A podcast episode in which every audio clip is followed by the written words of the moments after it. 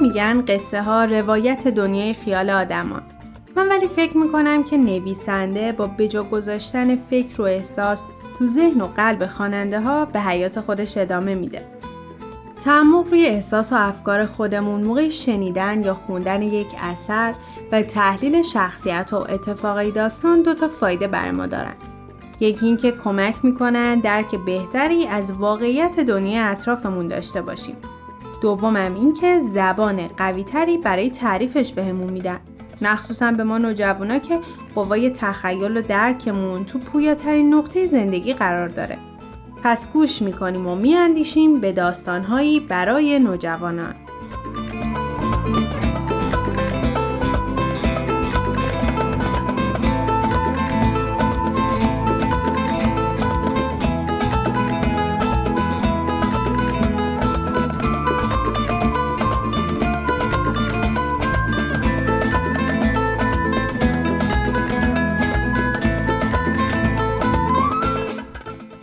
کیمیاگر اثری از پاولو کویلو.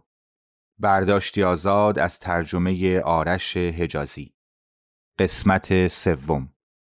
مرد انگلیسی برخاست و جوان را تکان داد. جوان به دختر نزدیک شد. لبخند زدند. اسم چیه؟ دختر چشمهایش را پایین انداخت. فاطمه. مرد انگلیسی اصرار کرد. بجنب ازش بپرس. جوان درباره درمانگر پرسید. دختر به جنوب اشاره کرد. سپس کوزش را پر کرد و رفت. مرد انگلیسی به جستجوی کیمیاگر رفت. جوان زمان درازی لب چاه نشست. اکنون می‌فهمید که روزی باد شرق عطر این زن را به سویش آورده بود. عشقش به او وادارش می‌کرد سراغ تمامی گنجهای عالم برود. روز بعد جوان به سر چاه برگشت. فاطمه آمد تا کوزش را پر کند. جوان گفت اومدم خیلی ساده بهت بگم دوست دارم. دستهای دختر سست شد و آب کوزه سرازیر. ادامه داد هر روز هم اینجا منتظرتم. به دنبال یه گنج نزدیک اهرام اومدم صحرا. جنگ واسم نفرین بود. حالا برکته چون منو نزدیک تو نگه میداره. دخترک گفت جنگ یه روز تموم میشه. یه جنگجو گنجش رو پیدا می‌کنه و زن صحرا هم به اون جنگجو افتخار می‌کنه. دوباره کوزش را پر کرد و رفت. جوان هر روز کنار چاه منتظر فاطمه میماند. از زندگی چوپانی برایش گفت. از پادشاه و از مغازه بلور فروشی. به جز آن پانزده دقیقه که کنار او میگذشت طی شدن بقیه روز برایش ابدیتی مینمود. فاطمه گفت روز دوم که همو دیدیم درباره عشقت به من گفتی. چیزای قشنگی به هم بیاد دادی. همه اینا منو به بخشی از وجود تو تبدیل کردن. تو از نشانه ها حرف می‌زنی. همینا تو رو به من رسوندن. پس از هیچی نمیترسم. می‌خوام راه خودتو ادامه بدی. مکتوب. اگه من بخشی از افسانت باشم یه روز برمیگردی. جوان از این ملاقات اندوهگین بود. می‌خواست درباره فاطمه با مرد انگلیسی صحبت کند. دید که کنار خیمش کوره کوچکی ساخته. آتش را با هیزم روشن نگه می دارد و با چشمانی درخشانتر از هنگام مطالعه کتاب به صحرا می نگرد.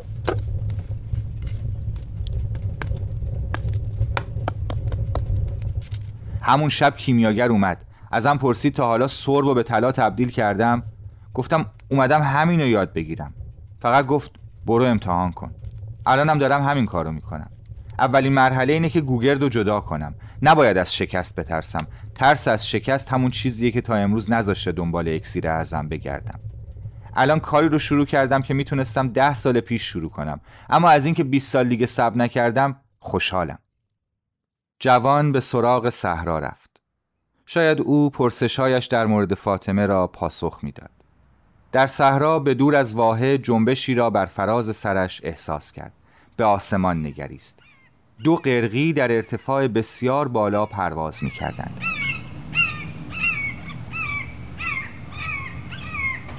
ناگهان یکی از قرقی ها شیرجه سریعی زد و به قرقی دیگر حمله کرد. با این حرکت جوان دچار مکاشفه کوتاه و سریع شد. یک لشکر با شمشیرهای برهنه وارد واحه شد. مکاشفه خیلی زود پایان یافت اما به شدت او را تحت تأثیر قرار داد در قلبش چیزی بود که نمیگذاشت آرام بگیرد. از جا برخاست و به سوی نخلها رفت. بار دیگر زبان موجودات را درک می‌کرد. این بار صحرا امن بود و واه خطرناک. جوان به فاطمه اندیشید و تصمیم گرفت به دیدن رؤسای قبایل برود. به نگهبان ورودی خیمه عظیم و سفیدی که وسط واحه برپا بود گفت از صحرا پیغام آوردم. می‌خوام رؤسا رو ببینم. پس از چندین ساعت انتظار نگهبان اجازه ورود داد. زمین خیمه پوشیده از زیباترین فرشهایی بود که تا آن زمان بر آنها پای نهاده بود. از سقف خیمه چلچراغهایی از فلز زرگون و شمهای روشن آویخته بود. هشت رئیس به صورت نیم دایره در انتهای خیمه به پشتیهای ابریشمی گلدوزی شده تکیه داده بودند. خدمتکارها با سینی های نقره وارد و خارج می شدند. جوان خیلی زود تشخیص داد که کدام رئیس مهمتر از بقیه است. پیرمردی با لباس سفید و زرین که وسط نیم دایره نشسته بود. جوان آنچه را که دیده بود تعریف کرد. رئیس سوم گفت واه منطقه بیطرفه هیچ کس به واه حمله نمی‌کنه. جوان پاسخ داد من اون چیزی که دیدم و گفتم اگر نمی‌خواید باور کنید هیچ کار نکنید سکوت ژرفی بر خیمه مستولی شد و به دنبال آن گفتگویی پرهیجان میان رؤسای قبایل در گرفت. با لحجه‌ای به زبان عربی صحبت می‌کردند که جوان نمی‌فهمید. هنگامی که بحث پایان یافت پیرمرد گفت دو هزار سال پیش بازرگانان ما بردهی که به چاه انداخته شده بود و خریدن و به مصر آوردن. با تعبیر رؤیای فرعون این مرد مصر رو از قحطی نجات داد. اسمش یوسف بود. مثل تو بیگانه بود. ما از سنت پیروی می‌کنیم. سنت میگه به پیام صحرا باور داشته باشیم. فردا قانون بدون اسلحه بودن در واحه رو میشکنیم. تمام روز در کمین دشمن میمونیم. وقتی خورشید غروب کرد من سلاحها رو پس می‌گیرم. برای هر دشمنی که کشتشه یک سکه زر می‌گیری. اما اگر فردا از هیچ اسلحه استفاده نشه دست کم یکیش علیه تو استفاده میشه. جوان آنجا را ترک کرد. پشیمان نبود. اگر فردا میمرد چشمهایش چیزهایی بیشتر از هر چوپان دیگر دیده بود و به این افتخار می‌کرد.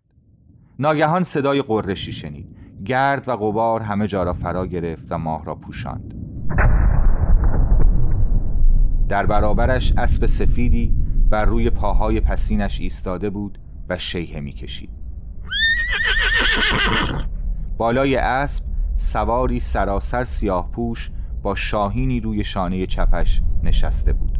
نقابی داشت که تمام چهرهش را میپوشاند و چشمهایش به زحمت دیده می شدند.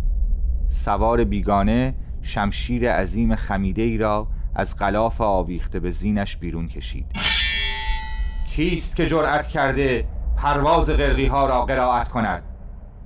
من جرأت کردم و سرش را خم کرد تا ضربه شمشیر را بپذیرد. اما بیگانه شمشیر را فقط روی پیشانی او نگه داشت. چرا پرواز پرندگان را قرائت کردی؟ اون چیزی که پرنده ها می‌خواستم بگن و خوندم. تو کیستی که تقدیر الله را دگرگون کنی؟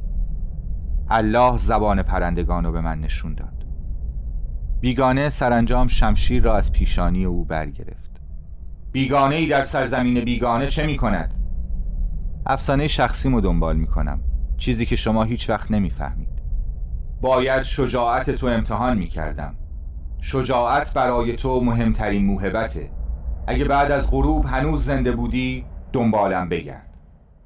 بیگانه افسار اسب را کشید. همانطور که دور می‌شد جوان فریاد کشید. شما کجا زندگی می کنید؟ بیگانه به سوی جنوب اشاره کرد. جوان با کیمیاگر ملاقات کرده بود. صبح روز بعد دو هزار مرد مسلح در میان نخلها مستقر شدند.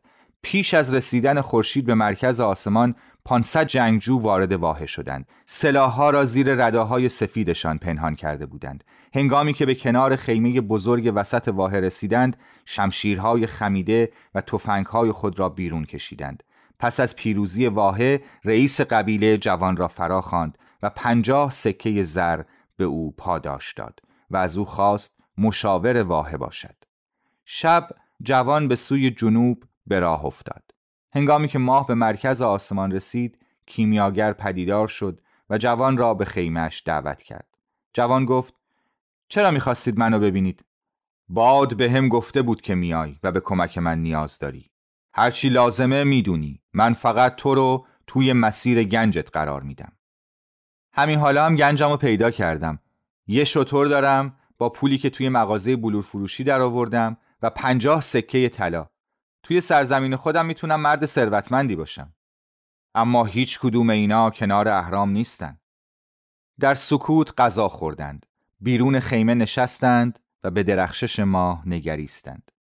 جوان نمی‌خواست درباره اهرام چیزی بشنود. می‌خوام تو واحه بمونم. فاطمه رو پیدا کردم. برام از هر گنجی ارزش بیشتری داره. اون گنجش رو پیدا کرده. تو رو. الانم منتظر تو اون چیزی که دنبالشی رو پیدا کنی. یادت نره که قلب تو کنار گنجته. باید گنجتو پیدا کنی تا تمام چیزایی که توی مسیرت یاد گرفتی معنا پیدا کنه.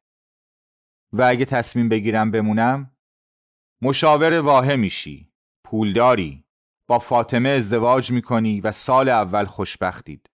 سال دوم و سوم یاد گنج میفتی نشانه ها مسررانه باهات حرف می‌زنن و تو تلاش می‌کنی نادیدشون بگیری ولی هر شب توی واه قدم می‌زنی.